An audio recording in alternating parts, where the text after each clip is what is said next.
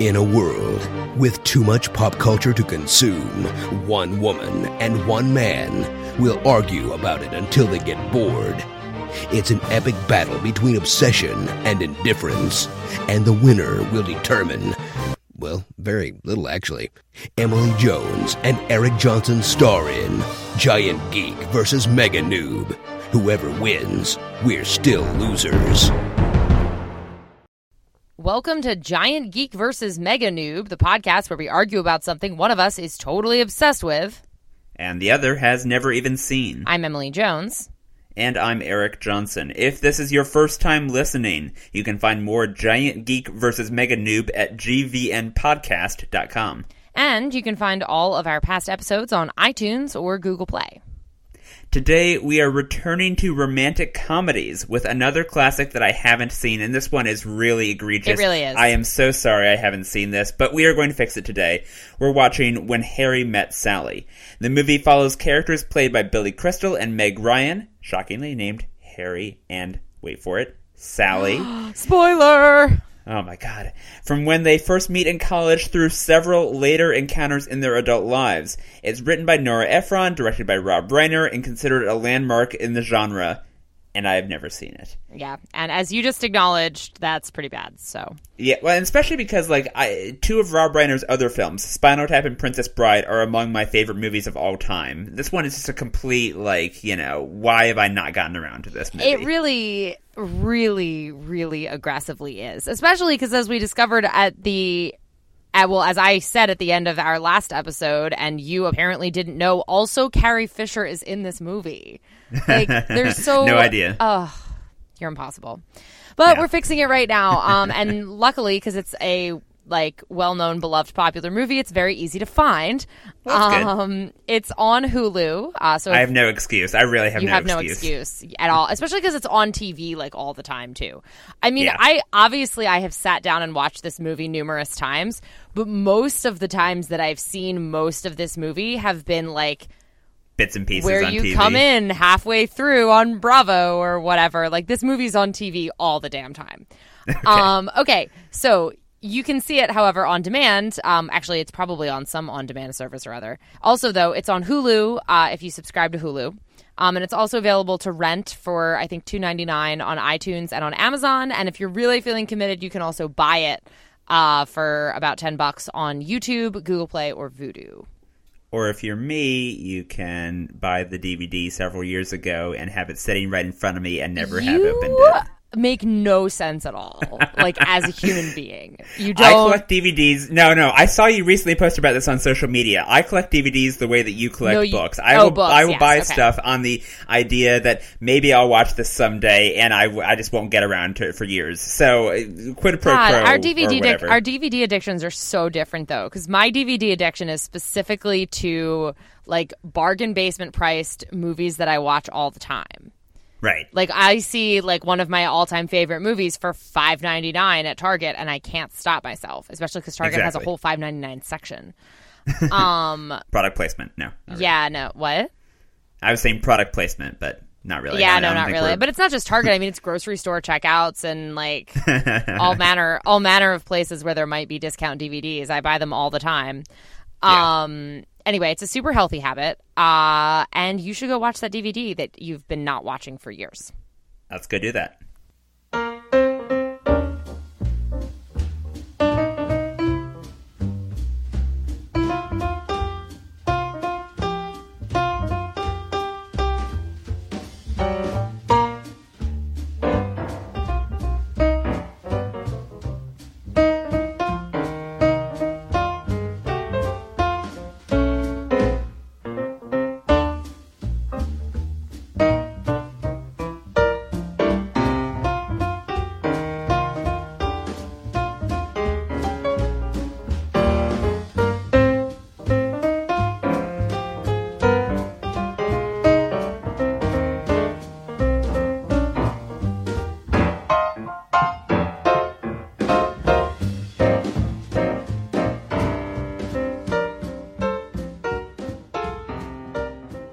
We're back. We've just watched When Harry Met Sally, directed by Rob Reiner, starring Billy Crystal and Meg Ryan, and also Carrie Fisher and some guy with a mustache. I don't know who what his name is. Uh, it's funny because like in my in my mind, um, I think of him as the guy with the mustache who is the groom of the second wedding in Four Weddings and a Funeral. Um, Wait, it's the same actor? It's not the same actor. Okay. But in my brain, I think it's the same actor. And every time I watch the movie, I'm like, oh wait, it's not the same actor. And Okay. he's in he he plays like a similar role in a couple other things. And like because of this guy's aggressive thick mustache, like in my mind, it's that same actor. And literally every time I watch this movie and it shows up on screen, I'm like, oh right, it's not that guy. How weird. Well, uh, before we get to what I thought of this movie and aggressively thick mustaches, uh, Emily, why do you why did you uh, why do you love Harry Met when Harry Met Sally so much? Um. Well, uh, there's my gender and all stereotypes relating there too. um, I think you'd be hard pressed, and not to not to speak in broad stereotypes because I certainly don't like to do that, and I, you know. Don't believe in, in gender roles and stereotypes about media. Only. Sith speak in absolutes, Emily. I don't speak in absolutes, except to say that I don't speak in absolutes, but you'd be hard pressed to find many women, but also people who have seen this movie and don't love it because it's the freaking best. Um, uh, oh my God. Like, I don't even know. I don't even know where to start, but I think I'll just pick one thing almost at random. Um, although I will say it's something I notice as a pattern in most of the of the like romantic movies that I keep returning to, um, which is that one of my favorite things is, and it's kind of rare because most of them the timeline is pretty quick and you marriage plot and you see them get engaged and that's the end you know, which we've been doing since Jane frickin' Austen, who I love to pieces. But um, you know, I have a real soft spot for for rom coms that have an actual lived in relationship. Um, and that's what I mean. That's one of the reasons that I love uh, that I love Sharon Josh in Clueless. Okay. Um, and that I love um, At first, I thought you said said Sharon like S H A R O N. Oh, R O N. Josh. No, I was like, no, Sharon Cher Horowitz and Josh um, from Clueless, because you know they're they're very much a lived-in relationship that just sort of comes to realize they're in love with each other. Or, um, I mean, there's a million other examples for movies you probably haven't seen, like in Two Weeks Notice. Um, you they do a similar thing. It's it's a shorter span of time. It's not 12 years, but it's Uh-huh. um you similarly they spend like every waking moment together. So like they have they have a more they have a they have a lived in relationship that has like they know you know that they know each other really well. They know each other's ups and downs and faults and history. You know what I mean? Like Right. unlike so many of these movies and many many many many many of the drastic number of imitators that that come after this movie um you know don't do that. And and do you know have some people who fall in love over if you stop and think about it it's really just the course of like a weekend or something you know?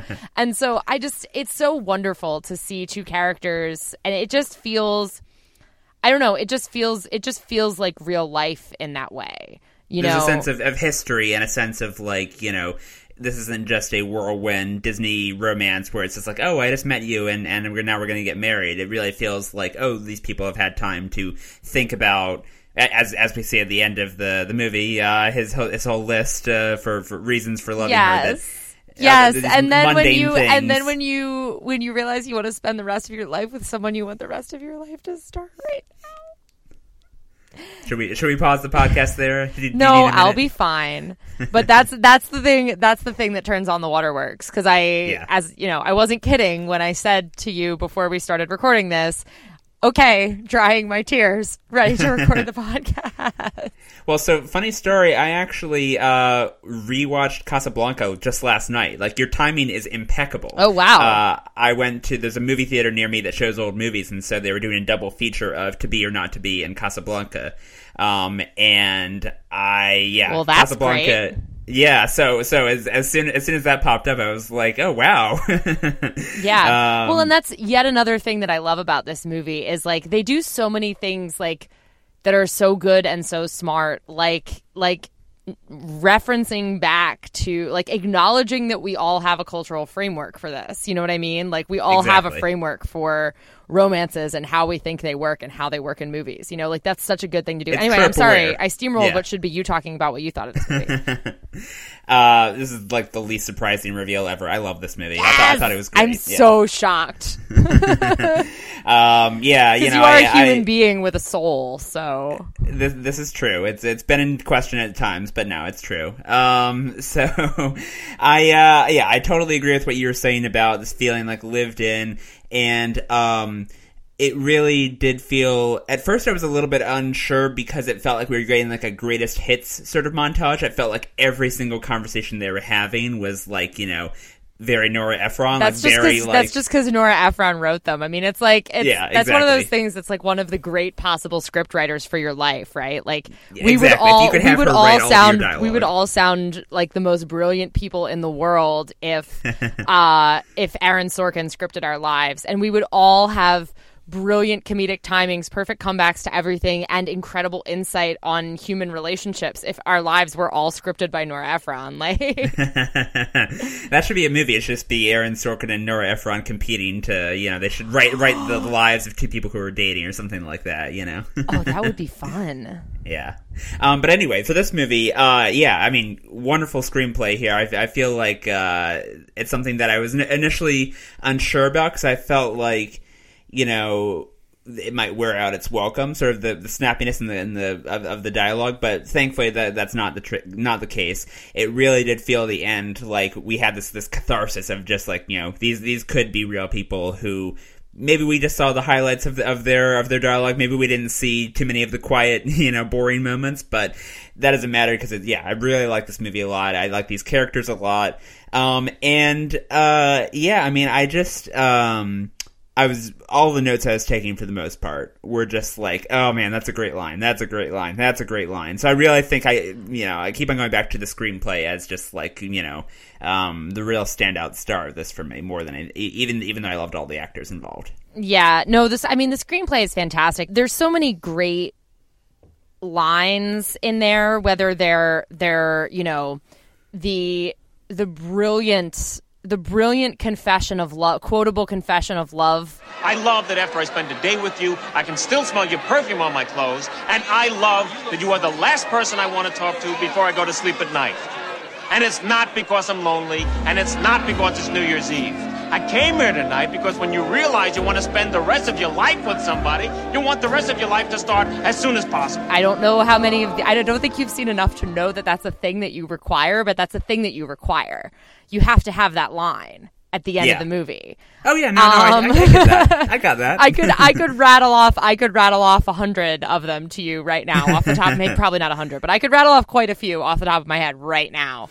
There I was standing there in the church, and for the first time in my whole life, I realized I totally and utterly loved one person. And it wasn't the person standing next to me in the veil, it's the person standing opposite me now. In the rain. Is it still raining? I hadn't noticed. I'm the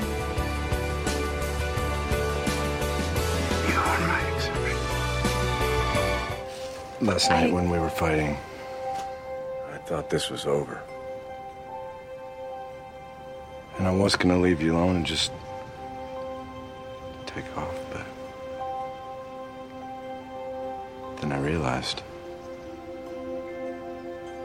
I'd rather fight with you than make love with anyone else. I don't want to not make plans with you. I want to make plans with you. And don't forget, I'm also just a girl. Standing in front of a boy.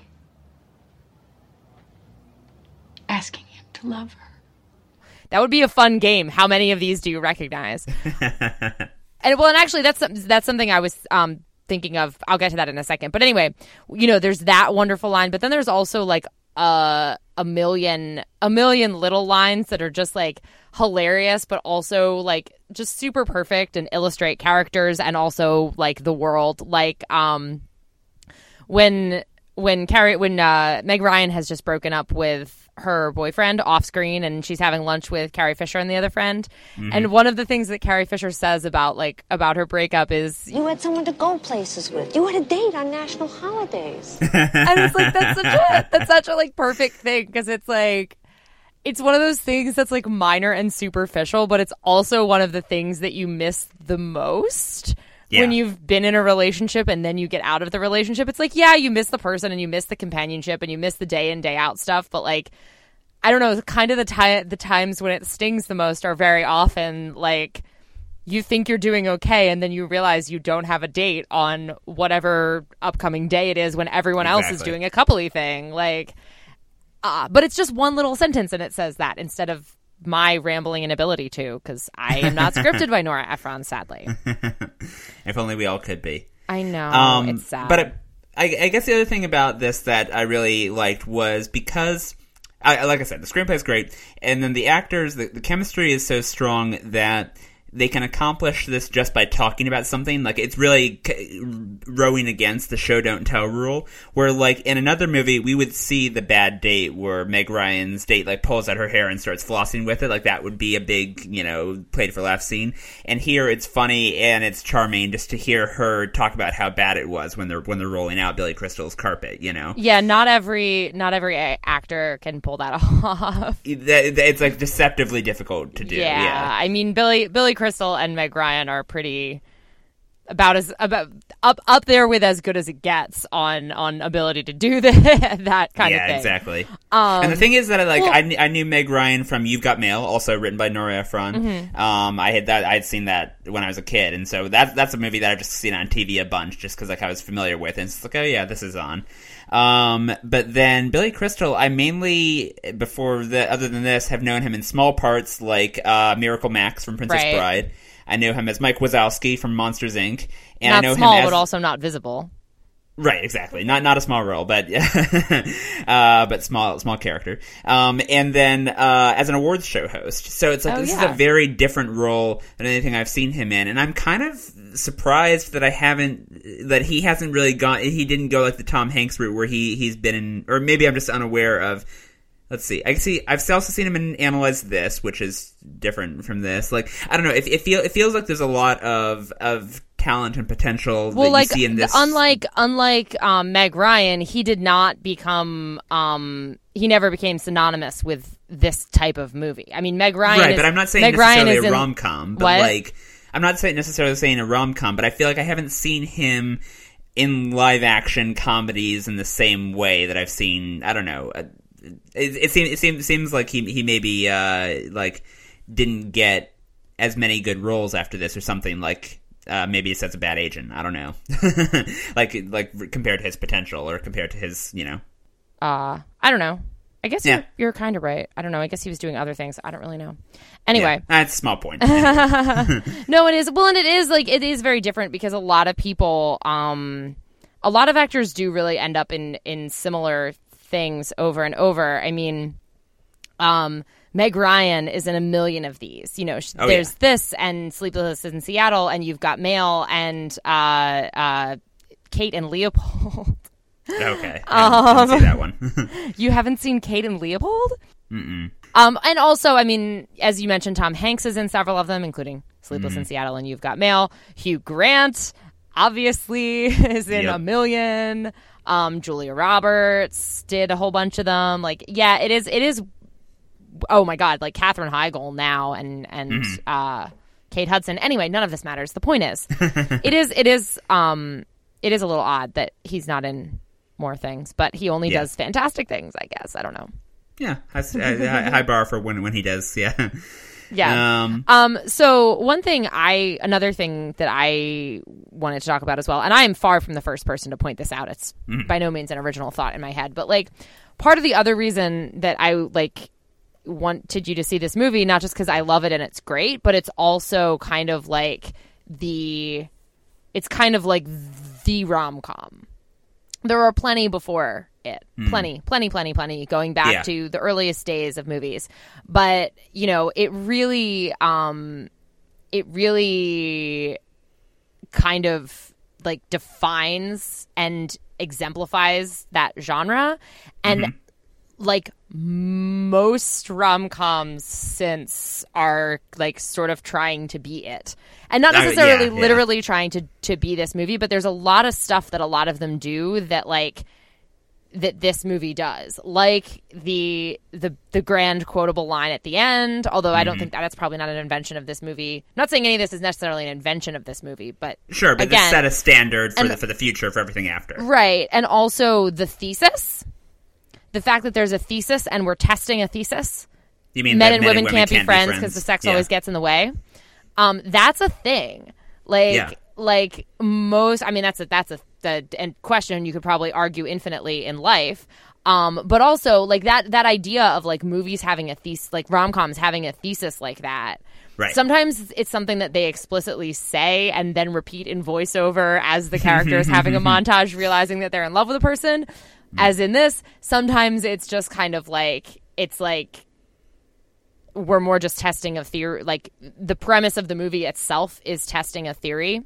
Right. So like my best friend's wedding, for instance, like they don't there's nobody like repeating a thesis like this over and over again the way they do in this. But the whole thing is kind of a question of like, you know, she thinks of Dermot Mulroney's character as the one who got away, and it's kind of testing the question of like, well, what would happen if you did everything in your power to get the one that got away? And like, are they really the one that got away? I that's that's just that's just like you know a, a thought that I'm having. Or there are some again that do it explicitly, like uh, the wedding date, which is one of my favorite movies. But I think I've already promised I'm not going to make you watch. Um, I think you recapped quite a bit of it. I did in- recap quite a bit of it in one particular uh, in one particular episode of a I pre- feel like I've seen it, though. episode of the podcast. well, no, I recapped like the opening conversation of the I movie because it was relevant. Anyway, but that in that one, um, ha- that one has this idea that uh, every woman has the exact love life that she wants, Hmm. and so like if you don't like. It's kind of up to you to change it, kind of, um, and that's like, and they, they, it's much more like this, where it's like, somebody says it in an article and then it keeps coming up and then it keeps coming up and then like the final like deciding what's going to happen romantically in the end of the and like the climax of the movie is someone quoting it back to the main character saying like you know i read someone once said you know every woman has the love life that she wants but i refuse to believe that this is what you want. And she's like oh shit you're right and runs after the man you know like I, the thing that comes to mind for me, from my more limited rom com knowledge, is uh, Annie Hall. Is is kind of the way that Woody Allen's voiceover bookends it, where he's telling the old Catskills jokes, where you know, um, it's like you know, oh, the mo- m- food here is so, so, so lousy and such small portions, and then at the uh, and then the end of the movie, uh, he needs the eggs. Um, I feel I feel like that's kind of the um, you know the I guess it's not one unifying thesis, but it, but it's kind of the idea of trying to draw out sort of a not quite a moral, but sort of a statement out of you know whatever happens in, in your love life. Yeah, well, and see, and that you know, again, does not.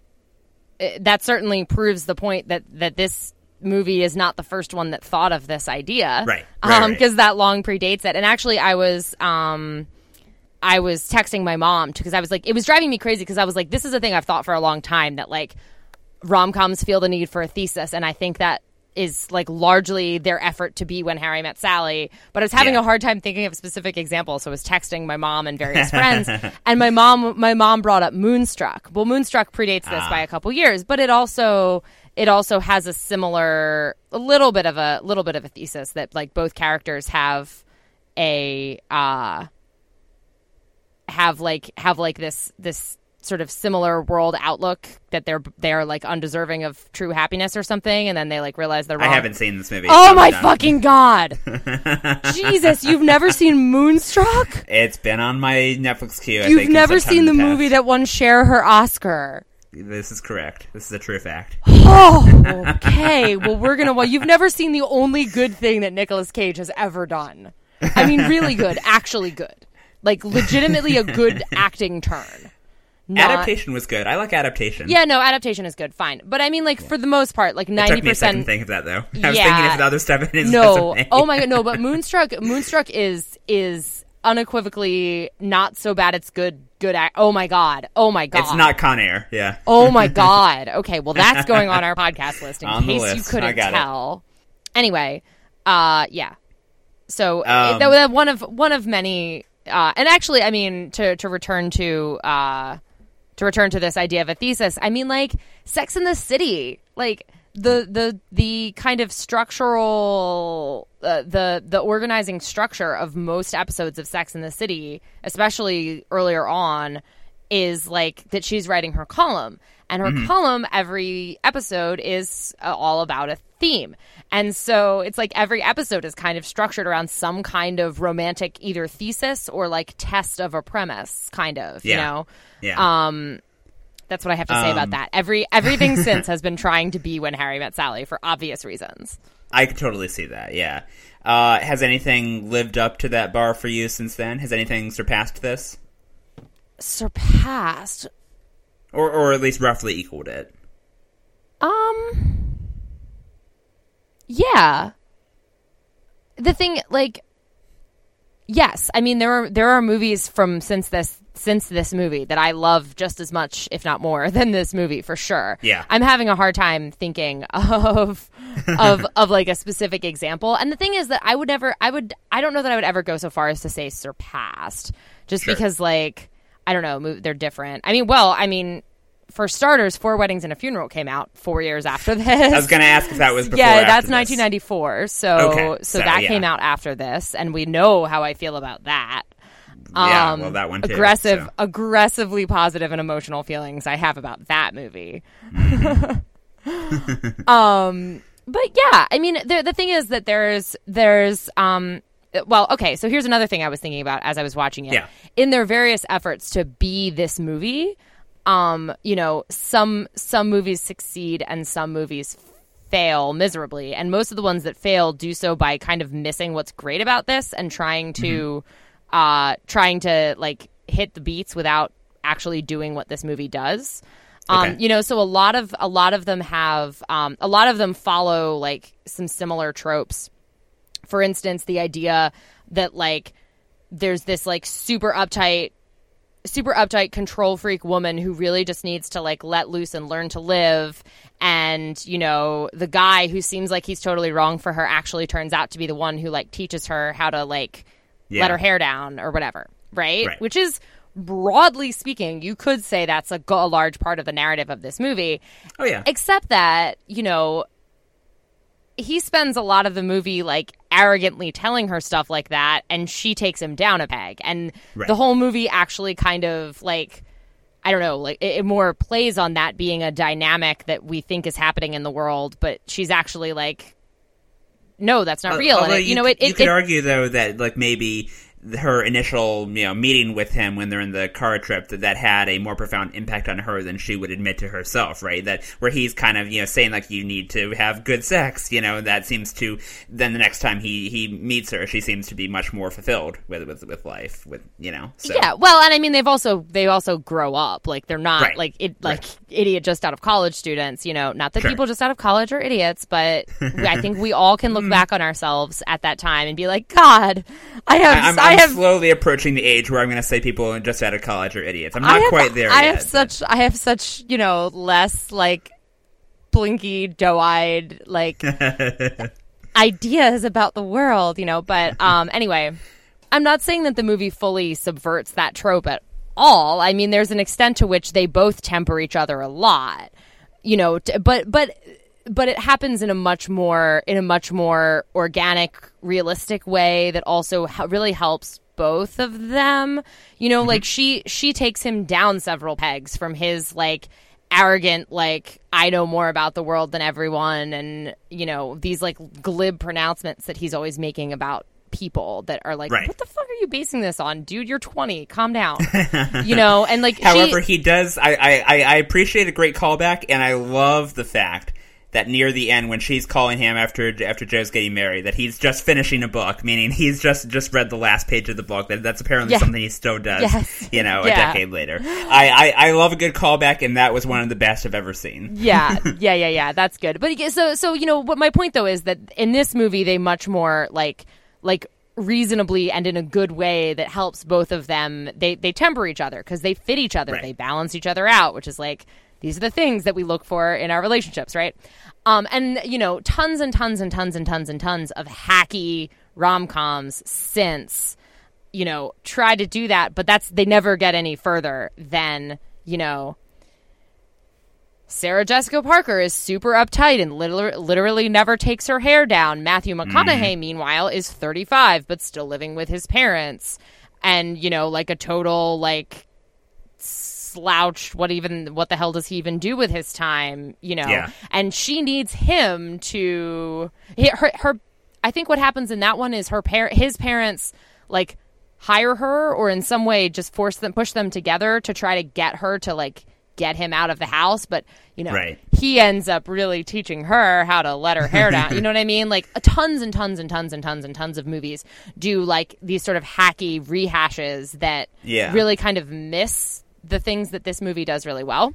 To Yeah. get back to your original point of movies meeting or surpassing this, I think that um, I think that there there are other rom coms since this that are super good and that do wonderful things. Um, but the best ones are the ones that that you know transcend and move past this and do other stuff or explore other ideas such that it's really hard to compare them because they're just they're like It, it's They're standing in- on they're on some other giants sort of planet, you know? And it- this has already raised the bar, and so they're building on top of that by doing something yeah completely different. and i think that most of the ones that try to be that try to be on this planet are not written by Nora Ephron, directed by Rob Reiner, starring Meg Ryan and Billy Crystal and Carrie Fisher. Like, Yeah. what are you trying? guy with a mustache. What are you trying to do with yourselves? Like, come on, people. Yeah. Um, yeah, the, the, the, I mean, again, haven't seen anywhere near as many as you have, but like, uh, I recently finally saw Crazy culture, Stupid Love. have our, um, our have you seen that one? I, you know what? I actually have not seen Crazy Stupid Love. I've heard it's. I, I I don't know I don't know if I if I uh, I I did really enjoy it. I'm not sure if I really have enough to say about it to put on the list per se, but I feel like that's a movie uh, that you, that you should see at some point on, on your it's, own. I think it's pretty ridiculous that I haven't, considering my very like well publicly documented love for Ryan Gosling. It's a little weird that I haven't seen it.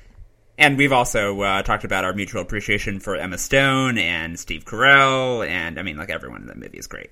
Um, Yeah. Anyway, that, back also this in response to in response to your question, by the way, this is not my own answer, but I can say that there is a Vulture article that is literally called the 25 best romantic comedies since when Harry met Sally. Well, there and you its, go. And its intro is essentially the thing I was just talking about about how this movie like really helped define and and establish like the rom-com as we know it and you know then here's a list of a bunch of them but it's actually a slideshow so i can't scroll through it quickly yeah. but anyway i can i can send that to you for your your thoughts i don't know I, i've looked at this future viewing. I've looked at the um some of the some of them are things that are on our podcast list. I've looked at it before. I know I've I've read the article before, and uh, I think that I you know I agree with some and I don't agree with others.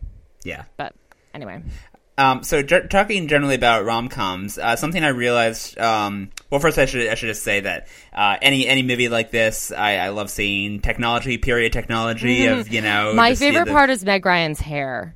Yeah, yeah, see, and seeing the- that change over time. Yeah, it's that's the best thing. But I was I was thinking um, in this one where uh, where Billy Crystal is, is calling Meg Ryan's phone and like leaving voicemails. Hi, I'm not home right now. I'll call you right back. If you're there, please pick up the phone. I really want to talk to you.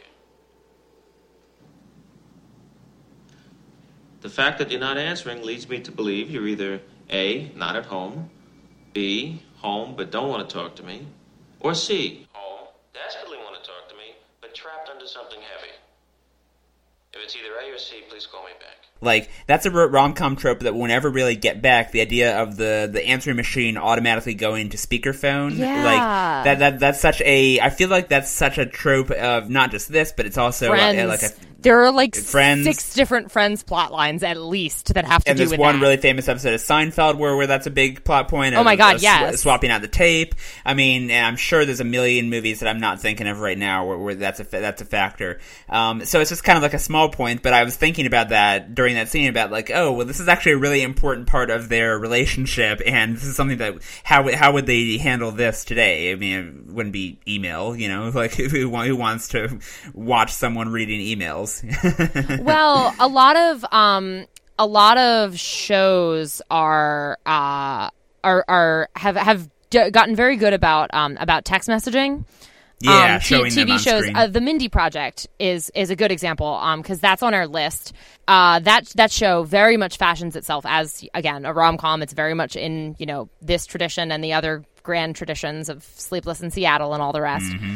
Uh, and that show is really good about text messaging. And and this is something a lot of TV sh- I don't know that I've seen a movie yet doing this, although I'm sure they exist, but a lot of TV shows have gotten good about about having text bubbles that pop up on the screen and you watch the character type something out and erase it six times and you see Yeah, the emojis yeah. they send and two movies that come to mind that have done this. One is Unfriended, which was a shitty. Oh horror yeah, that was a movie. horror movie.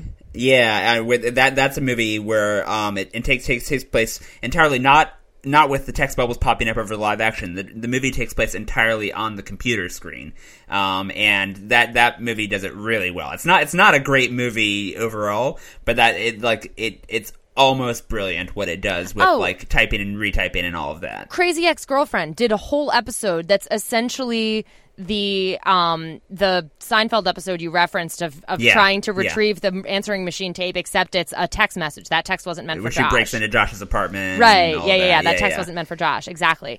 But Yeah. on the Mindy project, well, they and they do this. They do this on Crazy Ex Girlfriend too. The the speech bubble popping up and someone typing and retyping and everything.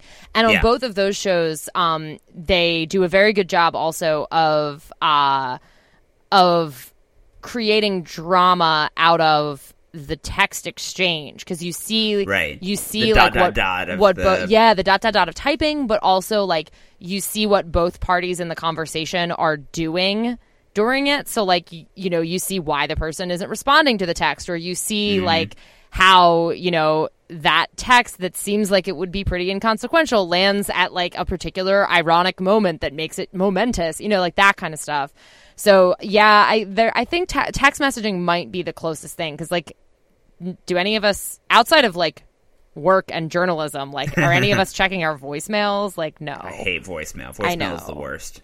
yeah if my Um, phone if my phone didn't have uh, visual voicemail like i would never anyway Yeah. we're way we're way off way topic, off track. but, uh, back, um, back, back to back to just uh, one more note I had on this movie. So I wrote anything about the um, the old technology, and I like the fact that it's a singing machine because karaoke wasn't a thing yet. So when they're singing the "Surrey on the top," the, the fact that they have to like, oh look, they have to explain how it works. Um, but then uh, the thing you're talking about with the the vulture list of kind of like the best movies since Harry Met Sally, um, this is something that I took note of a couple times. I love that you just said that like with, by instead of saying like the actual name of the movie, you said it as if Harry meeting Sally were like it was like a, moment in time. I love Harry that so Sally. much. um, uh, is, is, so like in our obsessive consumption of you know stuff relating to movies and TV, Are we our obsessed obsessive with pop, pop culture, culture? disorder. Really? Yeah. Are we? uh, to use the correct name for that for that uh, disease. Um, there's a lot of like lists of like best movies from this category or best lines from this, and so there's I feel like there's actually several scenes and lines in this movie that I already knew. Obvious one being I'll have what she's having, but it's also the I was going to ask about that. oh yeah, I've, I've seen I've seen that a million times. But of course, this is the first time I understood why she's rearranging the turkey on her sandwich. I like I didn't get what, what was going on there before.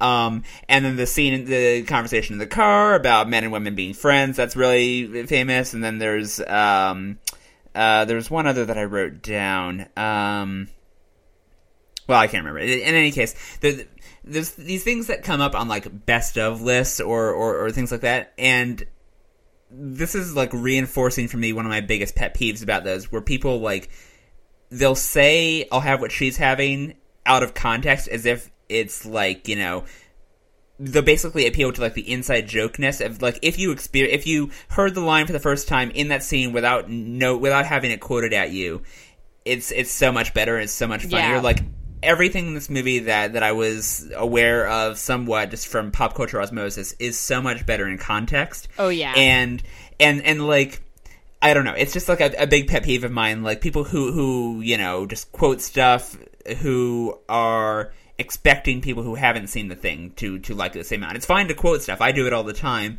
But like I fe- I feel like there's a um there's a hype factor to this movie around those lines which doesn't really connect if you haven't already seen the movie. Does that make sense? I'm kind no, of it does. here, I mean, that's but- that's absolutely true, and it's like you know, I mean, I take a lot of I take ti I like waste time by taking Sporcle quizzes, Mhm. and there's so many that are like naming, you know, pa matching the famous quote to the movie, or finish it, fin- fill in the blank in the famous quote, or correct the famous quote, or pick which quote is, is the correct one, and like blah blah blah, and like I'm I know so many of them that are not from movies that I've seen at all, and of course the context makes it better. Of Yeah. course, you know, like But I, I, like, I, I could imagine with someone with saying the- like, "Oh, the, you like- haven't seen Harry met Sa- when Harry met Sally. I'll have what she's having," as if that that's a reason to see the movie. When it's like, no, that's just a line that you, that's Yeah. that's funny to you because you know what it, what comes before it. You know? yeah well no and like the i mean sure the, the obviously the like the quintessential example of that has got to be rosebud like what could Yeah. have less context it literally like it makes no sense outside the context and yet like it's out there and you hear it and it's like really folks really Yeah. um but no i mean that's true that's true of of lots and lots of things Yeah. for sure No, I, it's, it's I definitely agree. not specific to this, And- but it's just like it jumped out of me here. I think because the screenplay is so amazing and there's so many great lines, so many great moments, and the characters are so strong. Just like all of that combined, it really, um, I think, in a way that maybe other movies with great lines don't. Like I feel, I feel like the first time I saw Casablanca, I knew a bunch of the big lines, and it certainly has like these really strong characters. But I feel like a lot of those scenes kind of work in isolation more. Whereas this, I get eh, this gets back to your whole thing about the lived-in relationship thing. It's like it, it really does, you know, seeing the movie in a, as a whole. I think really, really just makes a big difference Yeah. to Well- why those lines are good. And as much as I mean to to return to I'll have what she's having. I mean, I assume you have you've seen the whole scene before, right? So you've seen like the conversation beforehand. So Where it's like sandwich, so, yeah. Which which again, like that scene totally like if you've seen the whole scene from beginning to end, sure, that works in isolation because it's like an ongoing argument that like people have a lot. Um or not just a lot like sitting around in a cafe, but you know what I mean. It's an it's an art Right. this is not the only place where people have had that discussion. Like it's an Right. it's a thing.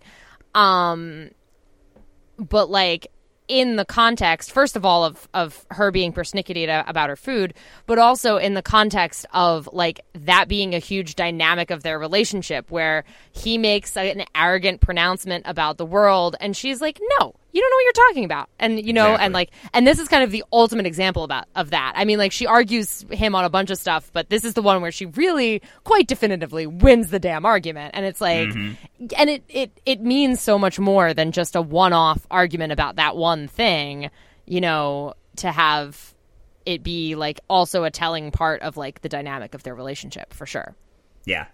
And uh, side note, I looked it up on IMDb after that scene, and the woman who says "I'll have what she's." oh i was gonna ask if you knew this I, I, I had to look it up, but Estelle Reiner, Rob Reiner's Yeah. mother, which that's one of that's one of you know the universe's favorite little Yeah. trivia bits Right, and, and and fun fact, Estelle Reiner has a small role in the Mel Brooks remake of To Be or Not to Be, which is the I saw the old version last night. Uh, anyway, okay then yeah, no, it, it all connects. yes, there is some there is some connecting thread to a lot, and we often find the connecting thread without even realizing it. For instance, as soon as I love the, I will say one more thing about this movie.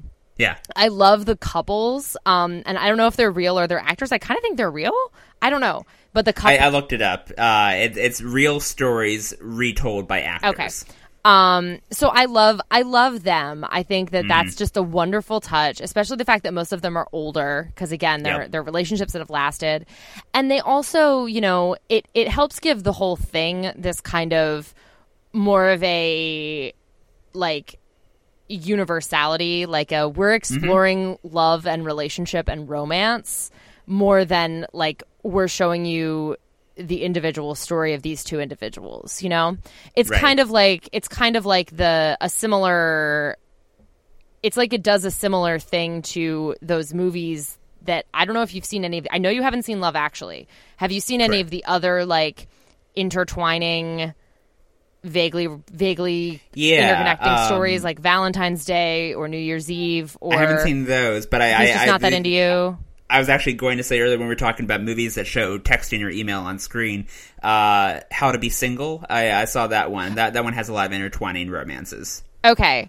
Um anyway, so so uh, you know, especially Love Actually and then like there's a bunch of basically imitator movies. We'll get to Love Actually at some point. Yeah, yeah. um it's like they try to they try to do that. And some of them are successful some of them are not. They try to do that by by having a million storylines. And the storylines interconnect in super either superficial or fundamental ways. The characters sort of are all in each other's orbit you know.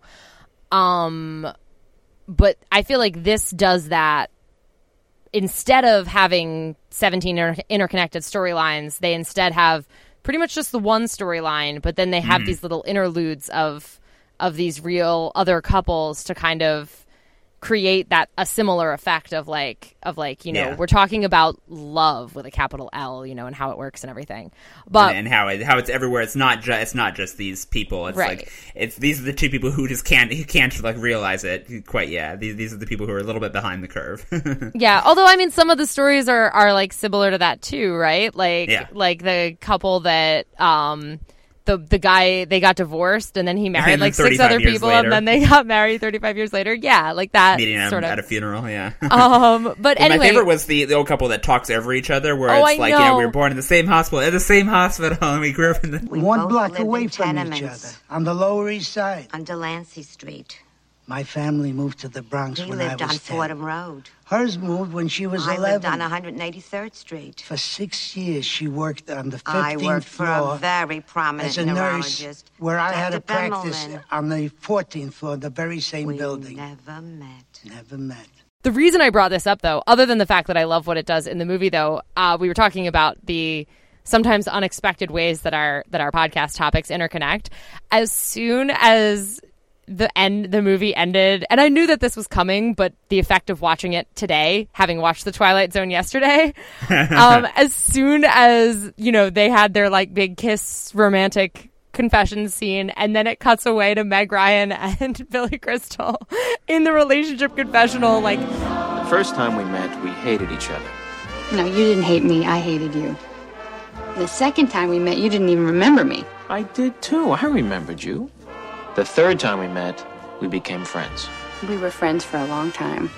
And then we weren't. And then we fell in love. wrapping it up and telling the story of their relationship, I was like, "Oh my god, you're totally gonna call me on this, aren't you?" I, I now I am. I wasn't thinking that that. was but- my that was in case you haven't listened to our Twilight Zone episode. That was 100 percent my like. Basically, my only beef with Twilight Zone was that they would do like wrap up a They'd nice a episode and then be like, "Here's what you just watched," and that's totally what Meg Ryan and Billy Crystal did. It turns Like, out hey, that men we and fell in women love. Did you can't notice? We just spent 12 years falling in in love. Twilight Zone. uh, last thought I had, I feel really sorry for anyone named Sheldon who who has to see this movie. Um, The only the only like famous Sheldon that I'm aware of is uh, the character Whitehouse? on Big Bang Theory. So okay, I was going to sh- Sheldon Whitehouse. Oh, from, uh, that's true. yeah.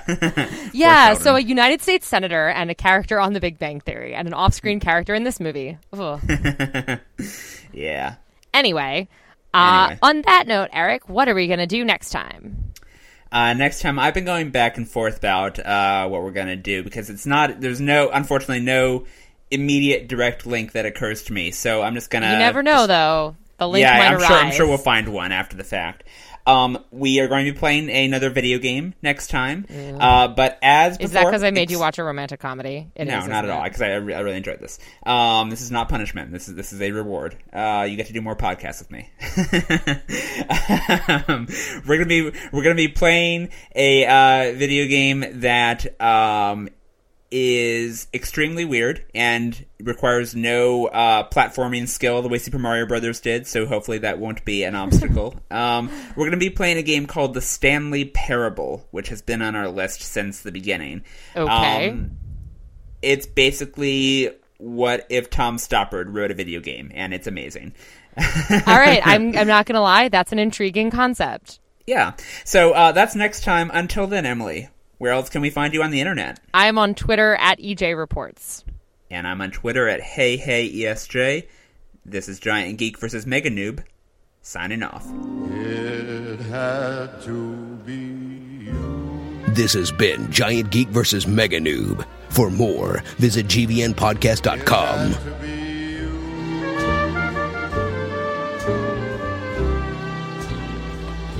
I wandered around and I finally found somebody who